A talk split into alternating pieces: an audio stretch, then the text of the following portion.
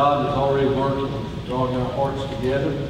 And we're just thrilled that he's here with us today. Uh, show you the dedication, his girlfriend uh, drove about four hours this morning to get here, to be here with him today for his birthday. So Kara's here. We're glad she's here with us today as well. But I've asked you to pray for us this morning as we leave in worship, seeking the Lord. Not about Ryan, it's not about Matt, it's not about you.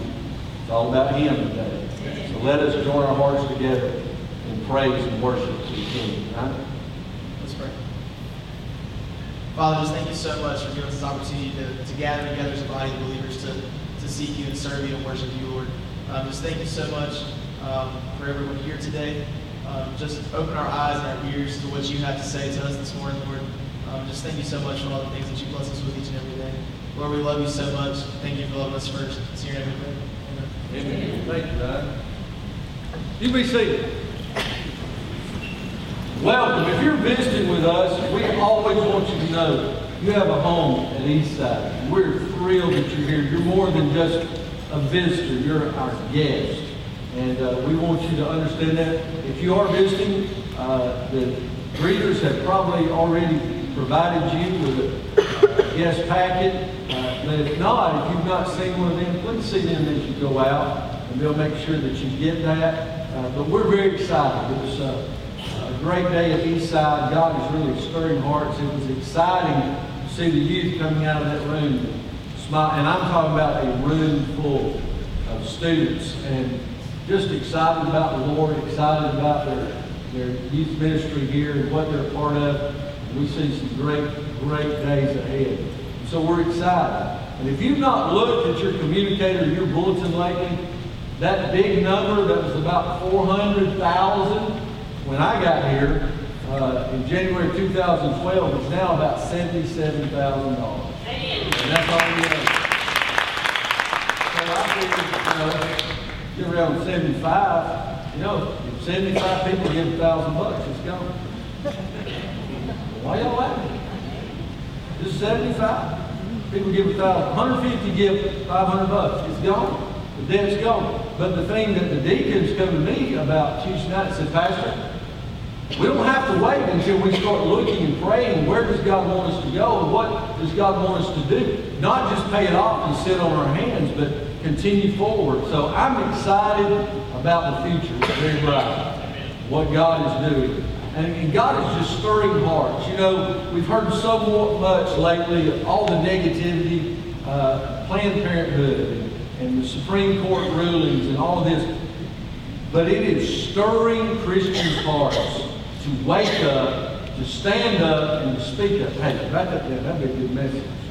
But they are, and just this morning, uh, I've talked to several preachers and just pastors, different pastors. There's a friend that I don't talk to every week, even every month, texted me at 7 o'clock this morning, just encouraging me to preach the word. And I talked to both my brothers this morning and my, my, my best friend, and God is stirring the men of God. God is stirring the people of God. And so I'm excited about what God has in store for us uh, at Eastside. Let's just worship today. Remember tonight uh, come back, and Brother Ryan's going to be speaking for us. And then, Wednesday night, right here, Uganda Thunder back again. We get them twice this year. Don't forget, we'll start at 6.30. If you get here at 6.15, you'll be late. And you'll be at the very back or standing because it's always standing room only. So you want to get here early. Uh, a lot of uh, our guest homes. We're excited. The kids will be coming in tomorrow night. We'll be in many of the schools. So be praying about that. Praying that God's heart, that it's not just entertainment. That's not Ted Moody's heart. It's not those kids' heart, but it's their heart is to show and tell the world that Jesus is a big God who loves us all. So let's pray we have a great week. God is honored through everything. Y'all ready? That's good.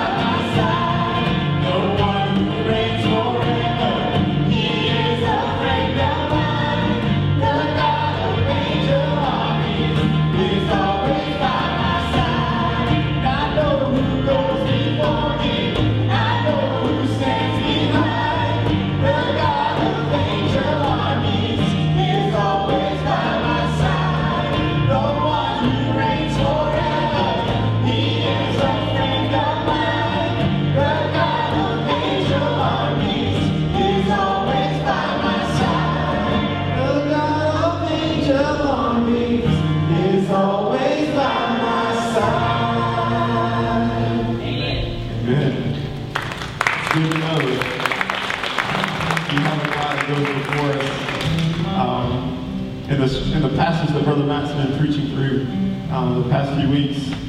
I'm not going to read everything because we'll, I'm sure we'll do that in a minute. Um, but it says, To him who led his people through the wilderness, um, and to him who struck down great kings and killed mighty kings, Sihon, the king of the Amorites, and Og, king of Bashan, and gave their land a heritage, a heritage uh, to Israel, his servant. So here you see God who goes before. He fights the battles. He's prepared his people. The God of angel armies um, was on their side, and they easily defeated all this. And then it goes on to say, It is he who remembered us in our lowest state and rescued us from our foes. He who gives food to all flesh, give thanks to the God of heaven for his steadfast love endures forever. Um, so then, you know, that you see it in the, in the lives of Israel. See the has fought their battles, which was against countries, was against kings. But we serve the same God who, who helps us fight our battles. Um, you know, my battles are, uh, you know, dealing with finances or um, trying to be a good dad, trying to be a good um, uh, husband, trying to be, um, trying to deal with the fact that my son's going to um, school now, and my little two-year-old girl is going to preschool. Um, you know, that's things that I face that are, are, battles, that are struggles. But I know that God is on our side. Um, and God, is, God provides, and God takes care of that. But then, like I said, um, it is He who remembers us in our lowest state and rescued us from the foes. You know, in this term, in this uh, part of history, the foes are definitely the kings of the countries again. Um, but I can relate that to our life. And our foe is Satan. And um, he wants to come and he wants to steal, kill, and destroy. But Jesus Christ uh, won the victory. Um, he paid the price uh, for us to, to have, to be able to serve a God or worship a God who is going to fight for us, stand for us, and walk with us uh, through every trial and every temptation. The price has been paid on the cross. Um, a holy God uh, took my sin and put it to death. Um, and then rose from the dead on the third day, defeating death and, and uh, giving us victory. Um, so know, today we just want to remember that uh, as the best, as Brother Matt preaches, as uh, we continue to sing. Um, we serve a God who goes before us. Uh, we serve a God who loves us. We serve a God who paid the price um, for us. So let's just worship together uh, and and praise Him uh, for that price. And just because I, I, just want y'all to know, I still know what this is. I'm just going to lead from a hymn just just for you guys. I hear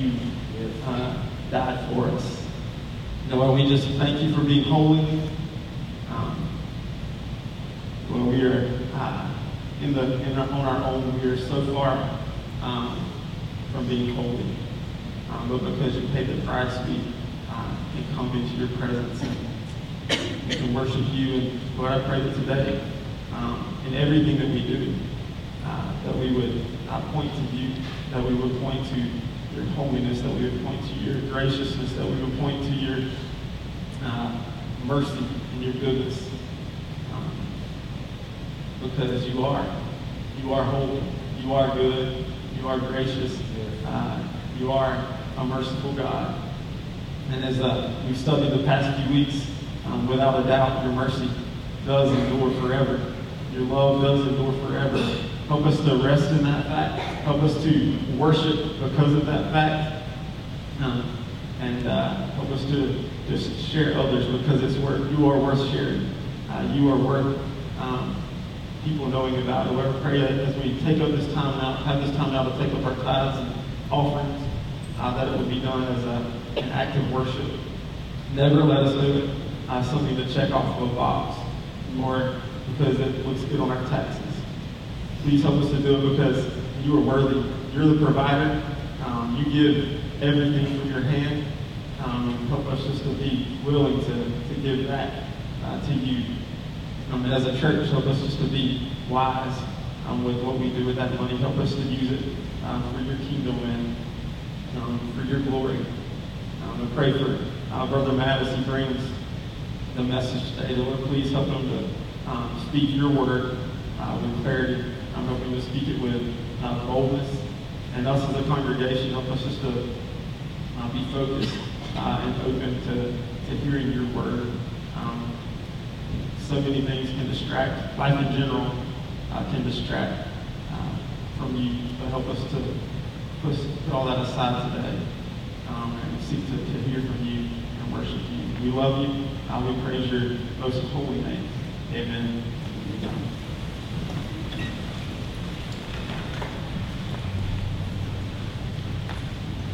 I'm not real sure why you came this morning, but I don't know. I wasn't, I wasn't there uh, when you were getting ready. Um, but if you came uh, thinking, boy, I, I gotta, gotta get cleaned up. I'm gonna go there and those church folks. I gotta get cleaned up. I got some good news for you.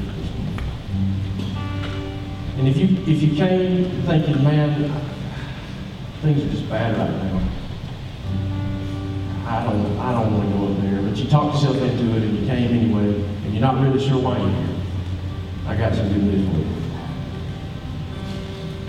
And if you're here for the thousandth time, and you keep thinking, you know, I, I think if I keep going, surely something good will happen.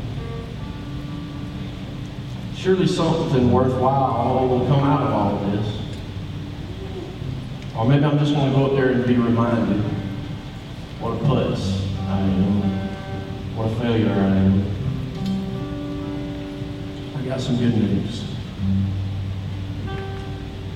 You see, if you came today thinking that you had to do something be where you ought to be, the good news is you can. But He already has. He's provided for you to be right where you need to be with Him. And if He has, then why do we kick against the goads, the Scripture says? Why are you working so hard for something you're never going to earn? See, the opportunity for us to have redemption is a miracle. This is true. Well, I'm a mess.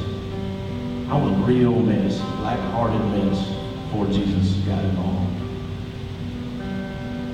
But mercy is a miracle, and it changes everything. So this is a ditty. It doesn't last very long. It's an old song. I thought of it this week after the preacher preached last week on mercy. It's, it's very old. You probably haven't heard it. B-side record,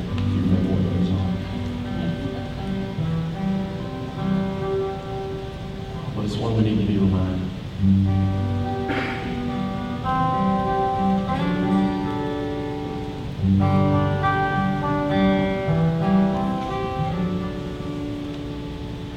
If the truth was known and a light was shown in every hidden part of my soul, most would turn away, shake their heads,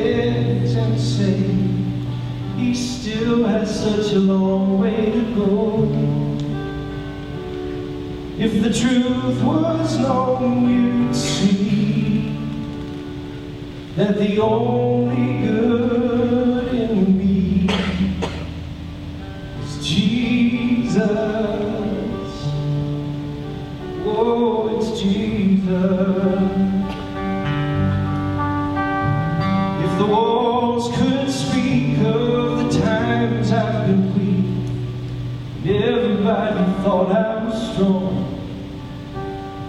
Could I show my face? If it weren't for the grace of the one who's known the truth all along, if the walls could speak, they'd say that my only hope is the. Jesus, my hope is the grace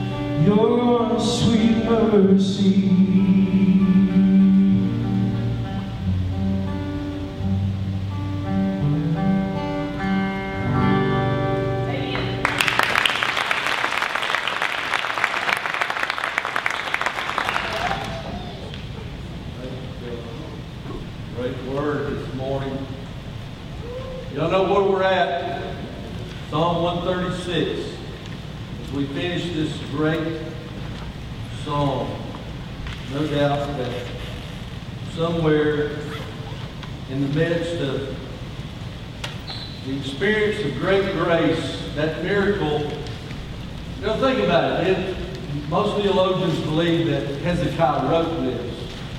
In 26 verses, he says, For his mercy, his grace, his love endures forever. Bill just sang about that miracle of mercy. I believe Hezekiah got it. When just within moments of being told by the man of God, set your house in order, for today you shall die and surely not live. God, in grace and mercy, gave him a reprieve. He literally saw God's miracle. I want to ask you today, be honest, I, y'all know I, I love to ask questions. I love to hear your answers because it kind of sticks with all of us. And that song reminded me that it's not just me asking the question to you, but of myself. How many here need God's love? Would you agree, everybody? You may not have raised your hand, but you know you need God's love. Without God's love, we're an empty shell. I didn't say how many of you want God's love. Sometimes we don't want God's love. We, we want to do things our way. We believe we've got it figured out. And, you know, Philip said, and Matt both, you know, said, if you're here for any other reason, you know, if it's just habitual, if it's just something that you've always done, then you're missing the point. You're completely missing the whole idea that God's love is needed.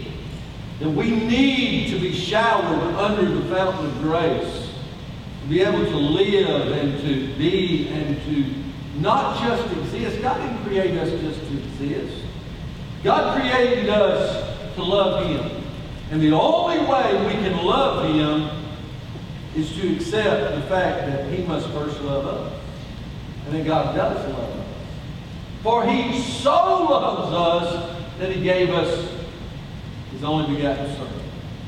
Now understand, everybody agreed today that we all need God's love, right? Now I understand I've said other preaching as well. And some messages really speaks explicitly to me at certain times, and other times it was great, it was God's word, but you know, it's something that I may, I may not have needed the focus of on that day. I can assure you by the answer you gave me that we all need God's love tells me every single person today this message applies to. Every single one because we are talking about where God's love lives, where mercy lives. And so I want you to stand with me as we look at Psalm 136 for those who may be visiting, we have been doing this in response uh, as we read. And so we'll begin in verse 16. To him which led his people through the wilderness. Don't just quote it. Be thankful as you answer. To him which smote great kings. And slew famous kings. Sihon, king of the Amorites. And Og, the king of Bashan. And gave their land for a heritage. Even a heritage unto Israel his servant. Listen to this one. Who remembers us in our lowest state and hath redeemed us from our enemies. Who gives food to all flesh. Oh, give thanks unto the God of heaven. Amen. You may be seated. Today, as we continue to look and finish up in Psalm 136, the power of this song is seen. We talked about in the first message in the first context of this psalm that God's mercy lives, lives in our thankfulness. He starts, and you'll see today, finishes. Everything in our life should be booked in and filled in the middle with thanks unto God. So mercy lives in the thankfulness of realizing who He is. Then we talked about how mercy lives in our faith and believing, not that God only exists if we acknowledge Him, but God's fulfillment of grace and mercy when we accept and live according to His will. That's where mercy lives. And then last week, that great truth of Scripture, that scarlet thread of redemption that flows all through Scripture we talked about in depth Wednesday night the proto-evangelium, uh, evangelism, that first prophecy of the Messiah in Genesis 3.15 of God's grace providing a Savior even from creation. And before we know in Scripture, and the prophecies before the foundation of the world. But we see it all through Scripture. We see it in Genesis. We see it in the book of Exodus. That's what we're, we're referring to in this text today. It's a scarlet thread of deliverance. God's mercy, God's love, God's graciousness, all the wonderful attributes of a holy God exists in His deliverance. No one deserves Jesus. No one. The greatest of great is nothing but filthy rags in the eyes of a holy God. Make no mistake about it. You may have the greatest godly parents, the most spiritual, loving grandparents, but I've got news for you. You don't deserve Jesus any more than they did.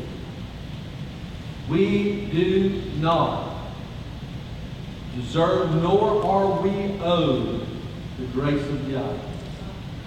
But it's by His mercy and through His love we even exist. And so today we see not only last week God's mercy lives in deliverance, but mercy lives in direction. We all need direction in our lives.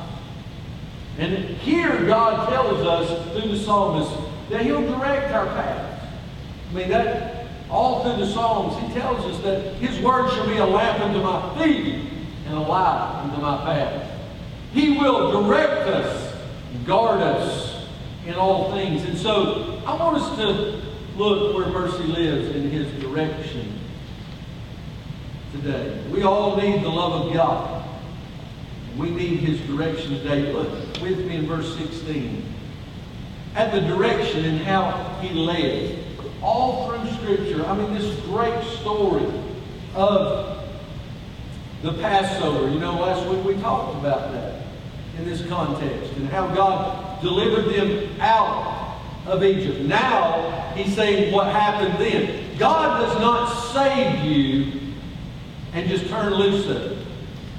All right? It's not just about not going to hell. It's about living a sanctified, holy life for He said, Be ye holy even as I am holy. And God did not save you just to live any kind of way you want. Paul said, Shall we continue in sin that grace may abound? God forbid. But we should be getting up every morning. Number one, thanking God that we're alive. Number two, thanking God that He loves us. And number three, saying, God, what would you have me do? When Samuel lay in the bed he heard a voice, Samuel, Samuel, he, he got up repetitively he ran to his master here on earth and he said, Yes, yes, what, what do you need from me? He said, Samuel, go back to bed. You ate too much pizza. I haven't called you.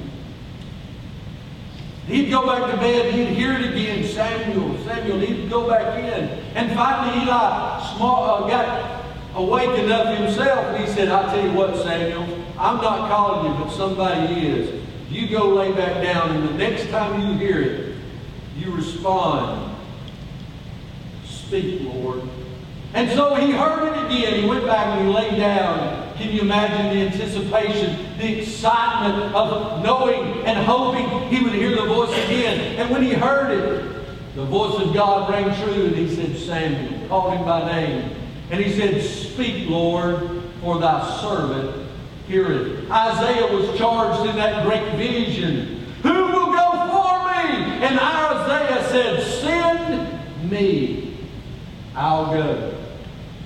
Church, God is calling us under His direction. That God does not just bring us out of bondage, but He will carry us through the wilderness. He led them. Look how He led them. He led them through the wilderness. Philip said a while ago, today you may be in a dark place. There may be questions, there may be issues, there may be troubles physically, financially, emotionally, mentally, all kinds of issues, something that you're facing nobody else in this world knows about. But I've got wonderful, glorious news. God knows. God knows your wilderness. Do you think God had to come up with a plan as they went along for 40 years? If we look, the original plan God had set for them was certain days and that they would go on in. But because of their disobedience, they ended up spending 40 years. But God had a plan for that too.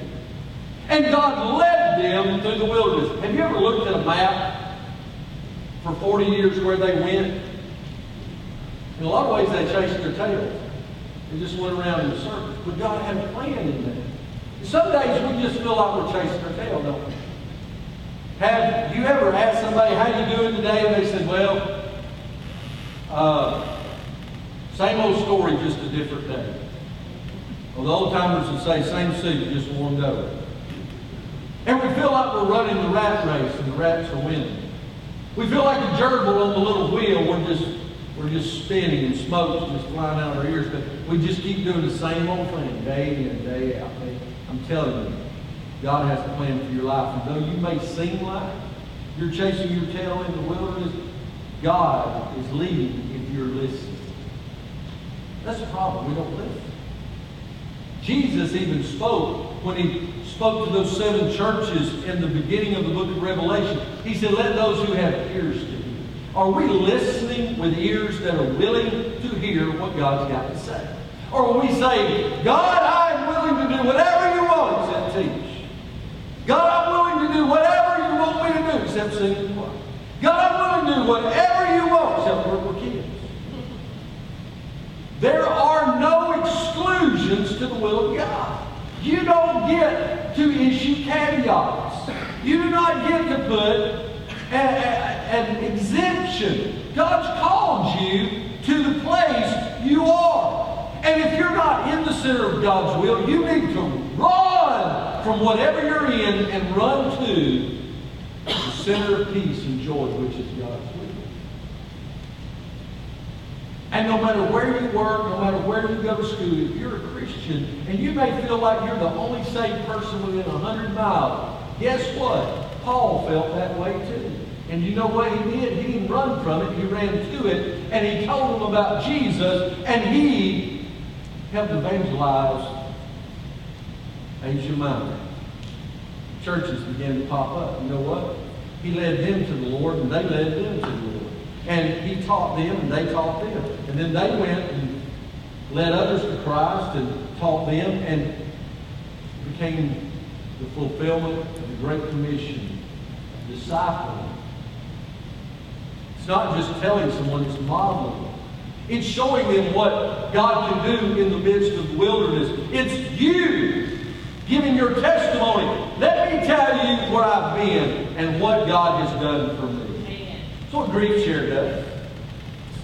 That's what Sunday school can do. That's what youth ministry can do. That's what everything in the life of Christ uh, uh, or a believer does is it says, let me tell you, I couldn't do it on my own. I didn't think I could get up the next day. God got me up because we weeping endureth for a night, but joy comes in the morning. You are in your wilderness. Listen, it's not just that we're waiting till God brings us out, but experiencing God in it. He led them, did it say out of the wilderness? What does your Bible say? Where did he lead them? He led them through it. Through the wilderness. Church, God is real, and he does it demonstrably. Think about it. How did he lead them when he was when they were going through the wilderness? Do you remember? Did he come in physical form, personally, in that way? How did he lead them? A cloud during the day, and by fi- a cloud of fire by night. How cool that be? Huh? You understand? It's not just fire. It, it was giving them light. Light is where shall be on. Left to my feet and a he gave them a light into their path. Everywhere they went at night, the, this great big funnel of fire, this great vortex of an inferno that did not damage them or threaten them, led them. That's, that's pretty demonstrated, wouldn't you say? People ask me all the time, how do you know God's speaking to you? And I've told you this, but I want to remind you, this is how you'll know God's speaking to you. If you're a born again believer in the blood of Jesus Christ, this is how you know it's God.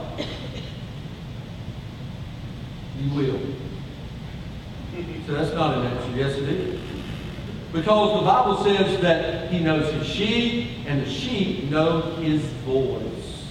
And he tells us he's not the author of confusion. You know, it's not like, and, and the, y'all kids will never get this, but in old cartoons and the old stuff, they used to show how they would lead an animal and they would have a stick with a carrot dangling in front of its face to try to get it to move, to try to get to that, that fruit, that carrot they wanted to get to. God doesn't dangle something in front of us. God is not doing a shell game and saying, oh, I got you to look. You know, like we walk up beside somebody and we go to the left and we tap them on the right shoulder and they turn around. And oh, that's hilarious. I do it all the time just because I like to do it. God's never going to do you like that. God don't play. I mean, he just doesn't. He leads us with clarity. He leads us in such a demonstratively way that there is no question that's God. Did y'all agree with that? All right, senior adults.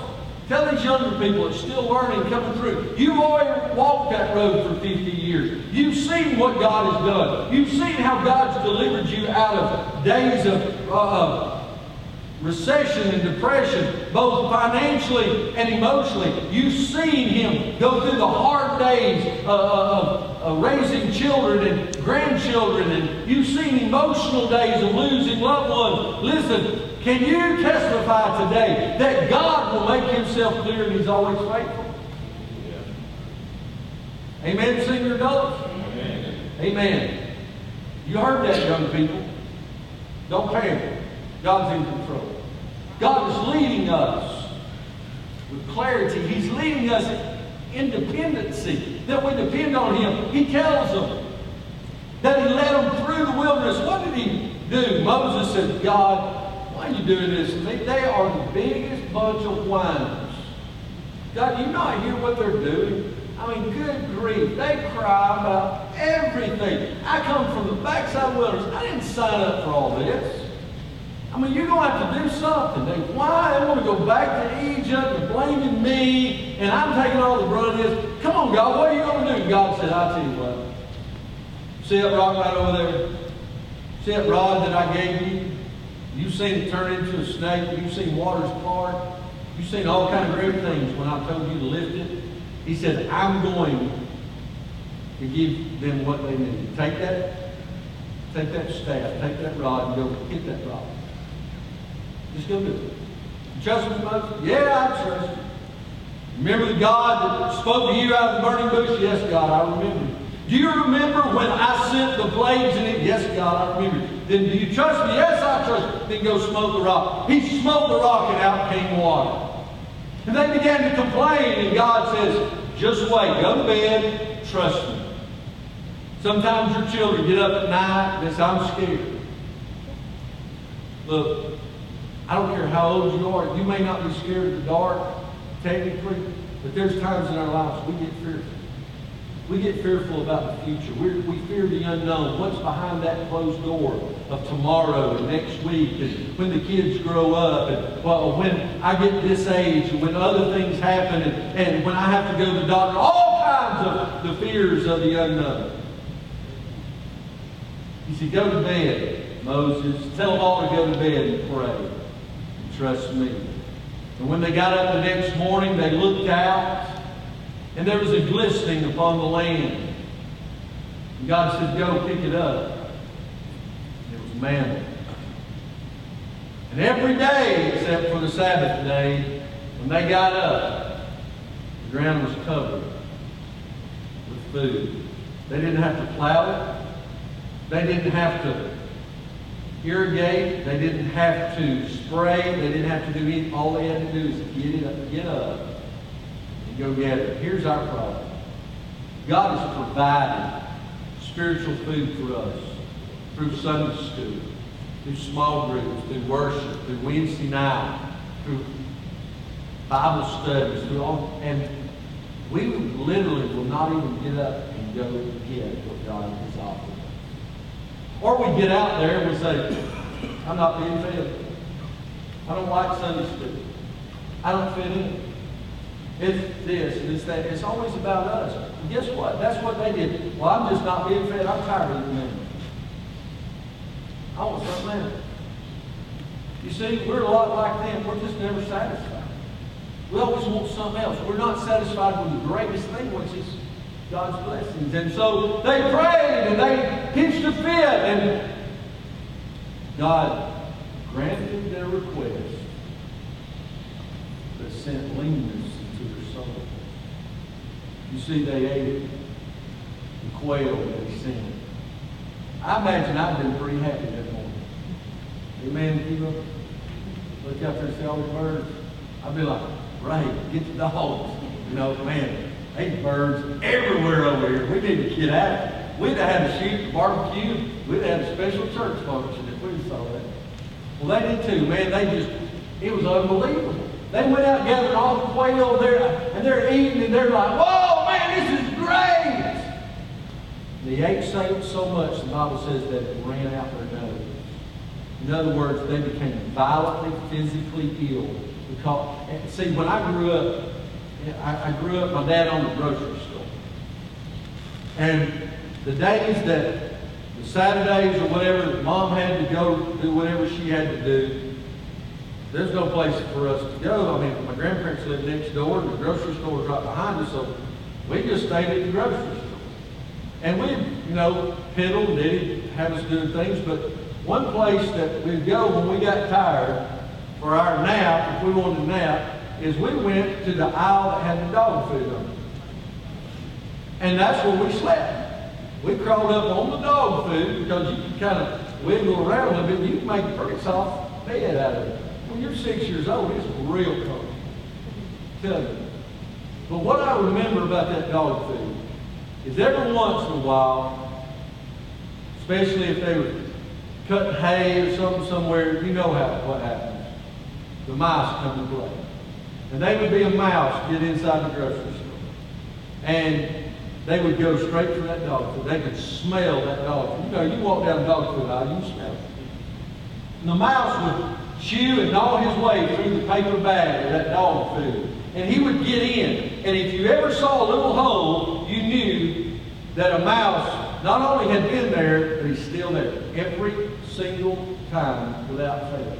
Because he would be in candy heaven. And what he would do is, once he got through and began to eat that dog food, he didn't know when to stop. Because it was an endless supply for such a little mouse. And every time we would take that dog food bag, take it outside, open it, and the mouse would be dead. He would literally eat himself to death. Does that sound like Christians in the world today? That we have everything at the end of our fingers. Right now, if you go home, you plop down in your chair, and you can work remote, you can turn the lights on. First of all, you're going to walk out here, hit your clicker, and crank your vehicle so it'll be cooling off when you can get in it. Huh? And then you're going to get in it, and if you wanted to, you could look on your smartphone and turn your lights on and turn the TV on, and you know, you can do it all from your smartphone. And then you go and you stick your glass up to the refrigerator and out comes the water. Like striking a rock. All you got to do is stick your glass in the side of the refrigerator.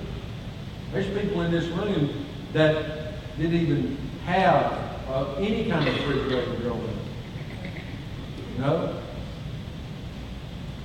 And we can hit our remote and we can look over 3,000 channels of something not to watch. We can go, and the more channels we get, the more we say, ain't nothing to watch. You know? And, and don't even make a good sense because TV is about, you know, the eyes, not watching. I bet there's 200 music channels. You know, well, got radio. We don't even need radios anymore. Everything's plug and play, everything's back, everything's in, and we are killing ourselves in the lack of luxury and missing the true blessings of God. He led them in dependency, gave them water, gave them manna. Here's one of the coolest aspects and little tidbits about the 40 years of wilderness. Um,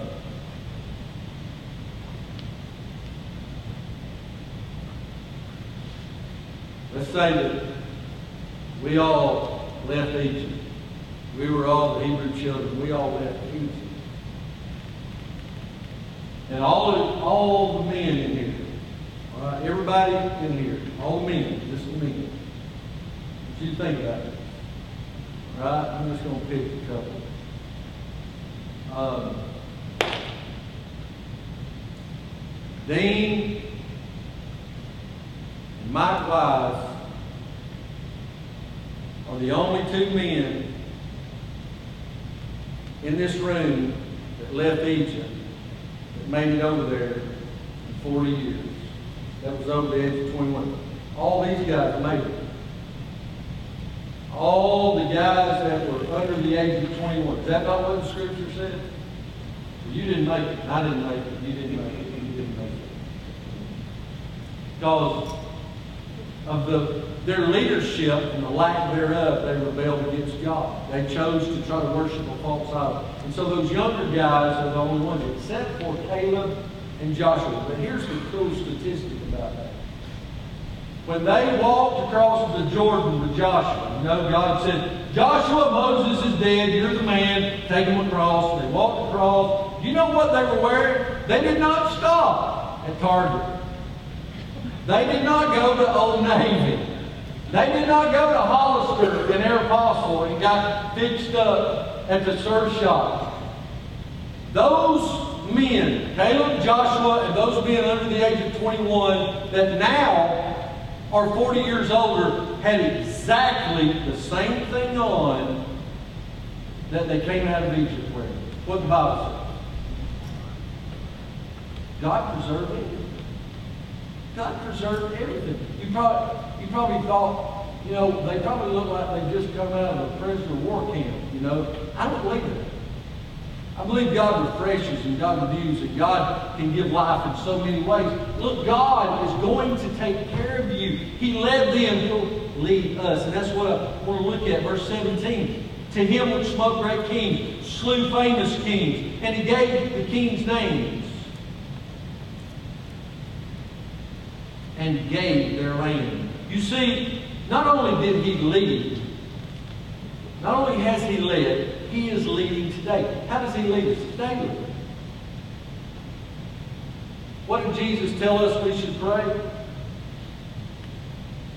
Give us this day our what? Daily bread. Not a monthly bread. And you know, he is, that is a not only literal saying of real bread, referring back to this Egyptian wilderness experience, but it's also the spiritual manifestation of every day depending on what we need today. There's not a bank of faith. He said that we are to walk by faith, not by sight. We can make all the plans about our future, but I can assure you that most people on the day they die did not intend on that day. They didn't go Indian on us and say, this is a good day to die. Most people that tied their shoes that morning did not figure that the undertaker would, un would untie them that afternoon. That's the way it works. He said that he will come even as a thief in the night. We need to understand that in God's providence, that means a, a God providing, God's providence. God will provide. Y'all look at me like you may not believe that. Will God provide? Yes. Everything. God will provide food. Now listen to me real clear. Real clear. That tithe plate come by and you were unfaithful and you stole from God, because God's word in Malachi says if you're not giving of your tithes and offerings, he says you're a thief. That's right. He said, how have I robbed you, God? And God said, you have robbed me in tithes and offerings. That's, that's, you know, people say, I hate a thief. I'm a thief. If you're not tithing, you are a thief. Right. You're robbing from a holy, righteous God. So don't shake your fist at God and say, God, why'd you bring me? I can't pay my bill. Uh, well, you, you're trying to pay for a four-wheeler and a house bigger than you wanted, and you're upside down in everything, and it's all because you wanted to get all the luxuries of the world and keep up and compete with everybody else, and you have sold your soul for the material things of this world rather than trusting God. When you tithe and give above that tithe in an offering, a sacrifice unto God's love and mercy, because it's God's anyway. Listen, God wants it, He'll give it. When you get my age, you watch stuff like the Weather Channel. All right? And one of my favorite things is to watch is Tornado Alley. I like it. Come on. And it's the real story of the tornado that hit Joplin, Missouri. And they've got the real footage of inside schools in Tuscaloosa and Indiana, other places, and it's, it's unfathomable of, of what can happen. And one that I'm reminded of is there was a, a couple that were in their 60s and they were filming this tornado. I believe it was in Indiana. And they're filming it off. And they're just talking just like we were standing outside after church. They're just, look at that thing. Boy, that thing's big. And kind of looks, and she's like, and it's not like, oh baby, oh baby, look at that. No, they're just like, you know, uh, we need to go pick up a loaf of bread. And, that tornado is pretty big over there, and it looks kind of like it's headed this way. And it did. And it comes straight at. And finally, one of them said, you know, we, we might and I'm literally, this is the way they talk. Y'all probably, some of you watched that. Uh, one of them says, you know, baby, we, we may ought to go do something. You know, we may not ought to stand here at the window. And I, I'm making light of it. Terribly sad because this is what happened. They did pretty much at the last minute go and try to take shelter. That tornado come and took everything that they'd worked for their entire life. They were in their 60s, lived in the same home since they had been married. They'd been married for 40 something years. When they dug her out, she said, Where's Wayne? I believe that was his name. They began digging and they finally they saw his feet. When they dug him out, there was no breath, no heartbeat. That day, that tornado took the house, it took the vehicles, it took their marriage. And everything changed in about three minutes. From the time they saw that tornado till he had left and went into eternity, the whole world changed. Don't sit here today thinking your life cannot be turned upside down in one phone call. It cannot change in a matter of one split we need to understand that He is leading us daily, and we've got to trust Him not only uh, in His providence, but in His purpose. God has a purpose for us. He's got a purpose for you. Red, yellow, black and white, old, young, fat, skinny. It does not matter. God has a plan for you. And you snicker, but my whole point is, and it is funny, the truth is, God has a plan for you.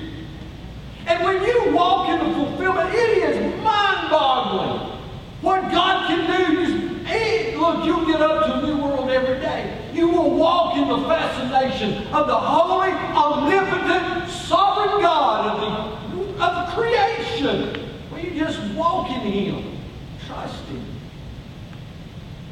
Look, He has powers over all. What did He tell us in putting on the whole armor of God in Ephesians 6? For we fight not against flesh and blood. Some of you have grudges against brothers and sisters over grandma's channel. Get over it, deal with it, because you're living and you're, you're look, they don't care that you're mad at them. You're killing yourself. You're rotting yourself out to the core in your group. Get over it. Because God, you ain't gonna have no china in heaven. You know? It ain't gonna matter about grandma's ring. It ain't gonna matter about Grandpa's pocket knife. What's gonna matter is that at, at, at the very best, he said in Scripture, that we live peaceably with all men. Now, some folks refuse to, to walk peaceably, but look, love them from a distance. But don't you lay your head down tonight with a grudge or envy and strife in your heart because it will be a cancer that will rot you to the core. And one day you'll wake up, and you'll look in the mirror and think, when did I get so mean? So hateful. Live according to His purpose and don't worry about the rest because His powers is, is over all the powers of this world. It's not that we personalize sin. We should not be mad at the mother, the young, unwed mothers that are going in to Planned Parenthood wondering what to do in their lives. It is Satan's plot. It is Satan's ploy. It is Satan's plan. What we need to do is realize God's love is bigger than that, and we need to lead these young girls to Jesus. We need to drop lies. Look, I'm all for turning the sand into a glass factory when they're cutting Christians' heads off. You put enough heat on the sand, you make glass. I'm all about that, but the way we're going to change the world is not just dropping bombs. We need to be dropping light. Now, I'm not the first one to come up with that. I heard Adrian Rogers say that many years ago. And though dead, he still speaks. And we need to be telling the world, Jesus saves, Jesus saves.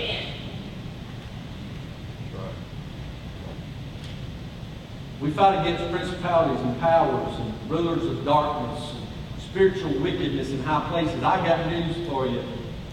He is leading us because His power is greater. Because He is greater than popularity and prestige. You say, I, I, I feel bullied. Listen. Listen to me, kids. Listen to me, young. Look, and it may not go away. There's bullies sometimes in churches. There's bullies on the job. There's bullies all over the place. Listen to me. Y'all listen. You miss everything else. Listen to this. With God on your side, nobody, nobody can take advantage of you unless you let them. I'm, I'm the big brother. Well, I'm the oldest brother. Little brother's come bigger. Now, I grew up big brother. I was two and a half years older than the middle one, seven years older than the younger one. And Chris, seven years younger, we'd go to a football game. I'd be 17, 18 years old. He's 10 or 11. He's picking fights with kids that are 15, 16, 17 years old. And I'm, I'm not kidding you now. That sweet, adorable, quiet, humble brother Chris that y'all men have heard come and speak, and he's been down here. Look, he was the biggest troublemaker on God's earth. You tell him I said that. And he'd pick a fight and then run over and stand by me. he would. And I'd say, Art, you go handle my life. Look, God's your heavenly Father, and Jesus Christ, who conquered death, hell, and the grave, your big brother. What do you got to worry about? Come on now. What do you got to worry about? With Jesus on our side, we're more than conquerors. And if God be for us, who can be against us? I don't know about you, but I have an inferior, inferiority complex. And I don't know how I'm to handle Ryan comes to look. He's good looking, young, smart, plays the piano, all guitar and sings and I can hit the add 30 seconds on my. I can't do that. Bless his heart, he he's just old. But the thing that the older I get is, I don't have to please anybody. I've just got to trust you. Come on. This is biblical. God loves us. God directs us daily in our walk with Him, and He is greater than any of the powers and principalities of this world. There's nothing about the election that's coming up next year that will surprise God. Nothing. Because God's eternal. He already knows. Let us be found faithful in following His leading. But then He will lead. God didn't bring us this far just to abandon us. You know what blows my mind? Somebody's been married 29 years, 36 years, 42 years, and this is divorce. I'm like, really? Do you really think you're going to find somebody else? You're old. You know? Even if they act like they don't love you, they probably still love you more than anybody else will love you. you know, good grief. You're your ways. You're not going to change how you put the toilet paper on the road. You, you want it your way. And you, you're 60-something years old. Look, deal with your problems and stay with them and love one another because ain't nobody will love you. Like, you know, it just blows my mind. Well, you know what? In Christianity, we walk with the Lord, we trust Him, and we're faithful, we're fired up as youth, and we graduate high school, we quit God. We quit God because we're smarter. We're college students. We don't have to go to church all the time because we're adults. Well, then act like an adult, assume the responsibility, and follow God in faithfulness. Because, well, we'll go to kids when the, go to church when the kids get a little older. They're fussing. But that's an excuse. You know that's an excuse. That is crazy. This church has never, ever, ever been disrespectful or rude to a parent whose child cried or did something else like that. We love children. So that is a bomb of an excuse. You say, well, you know, I'm trying to get ahead in life. I'm trying to get these bills paid off. Look, you work seven days a week. God will exact a toll on you for not honoring Him on the day of rest and worship. You say, well, I've gotten older now. We've already raised our kids, and we're just going to let somebody else teach for a while. When did God ever give an exclusion in His Word that you can retire while you're still living? I love to see somebody who's still faithfully teaching their Sunday school class after 38 years, who still is following God's call. Church, He will lead us because why? He said in verse 21, He gave their land for a heritage, even an heritage unto Israel, His servant. Heritage means an inheritance an estate. It means to occupy or possess. The problem is God's given it to us, and it's just a wrap box. We just stand there and look at it and say, I wonder what's in that box. That's a pretty box. I bet that's probably something good, but I'm not real sure. And I'm afraid if I open it, he may want me to do something I'm uncomfortable with. So I'm not going to open it. I'm just going to look at it. Now we've got the open, we've got the unopened, wrapped gift of God for our life right there in front of us. We know God's given it to us, but we won't open it. Imagine if every single member of Eastside Baptist Church got up tomorrow morning and said, I am going to walk in fulfillment of God's gifts in my life. We would turn this community upside down. If 11 disciples can do it, imagine what all these can do. They turn the world upside down. I'm just talking about Claxton. I'm just talking about Evans County, Bulloch County, you know, uh, Tattnall County, Bryan County. God's bigger. God's greater. And we're a heritage that He has occupied. Look, He said in verse 23, who remembered us in our low state. I don't care where you're at, God remembers you. Amen. There's not a place that God doesn't go with His children in His direction. Jesus said, I will never leave you nor forsake you, even unto the end of the age. He redeems us, he said in verse 24. That means make something worthwhile out of that which is worthless. He hath redeemed us from our enemies. He paid the price for us to be fully released. Don't go back into politics. Don't put yourself back under those things. Follow his direction and allow God to redeem you. Verse 25, he says, Who gives food to all flesh? He restores us. The great Good Shepherd, Psalm 23. He said, He restoreth my soul. My cup runs over. That's a good feeling when your cup runs over, isn't it? Huh?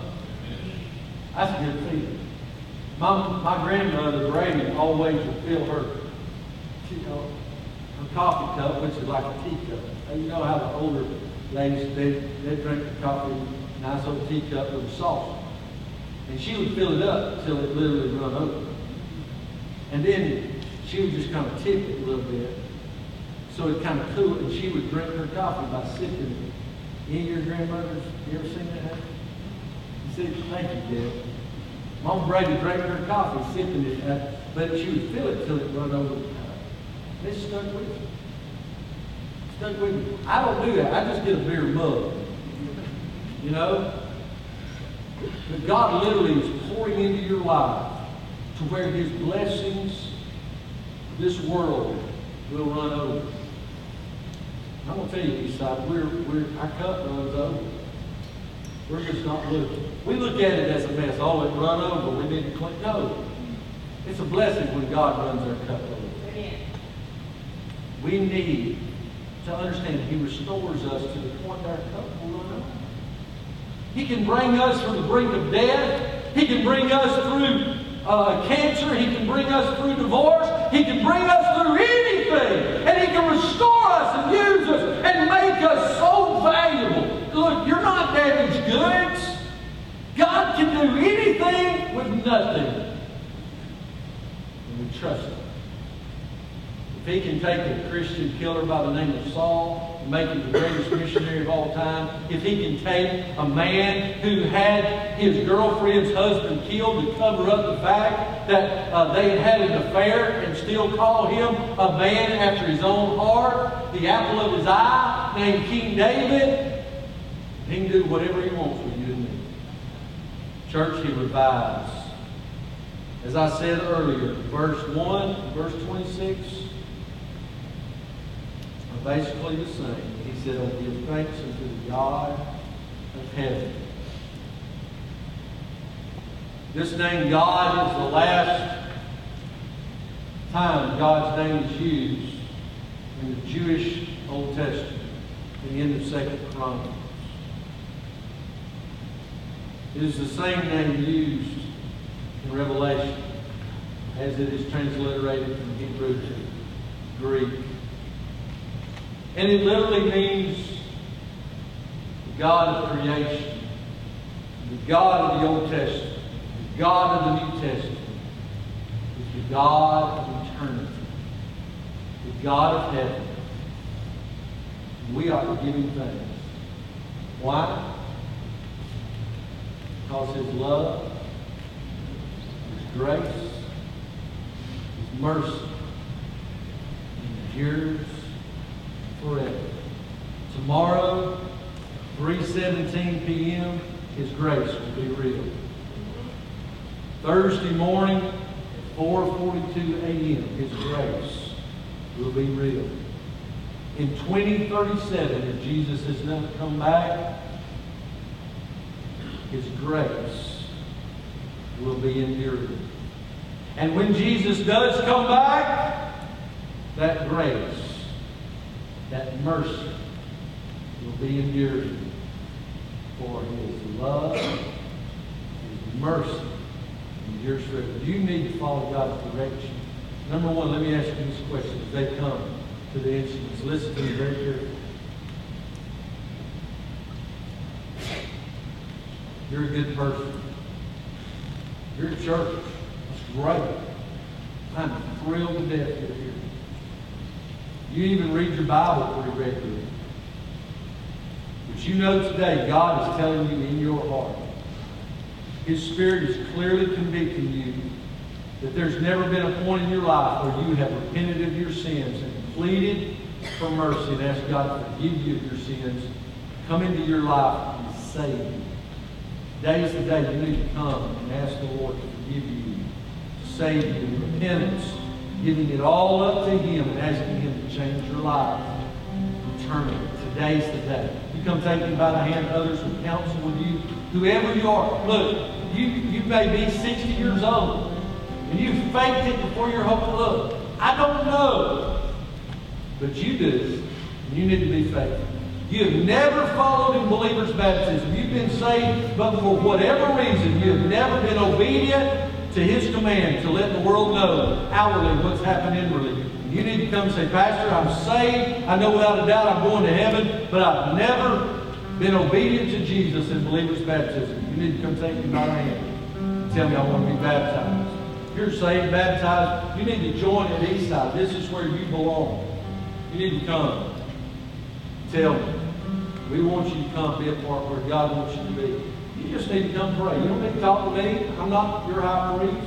You just need to come pray. Whatever you do, don't leave still wandering around in the fog. When His mercy will give you direction if you'll just simply follow.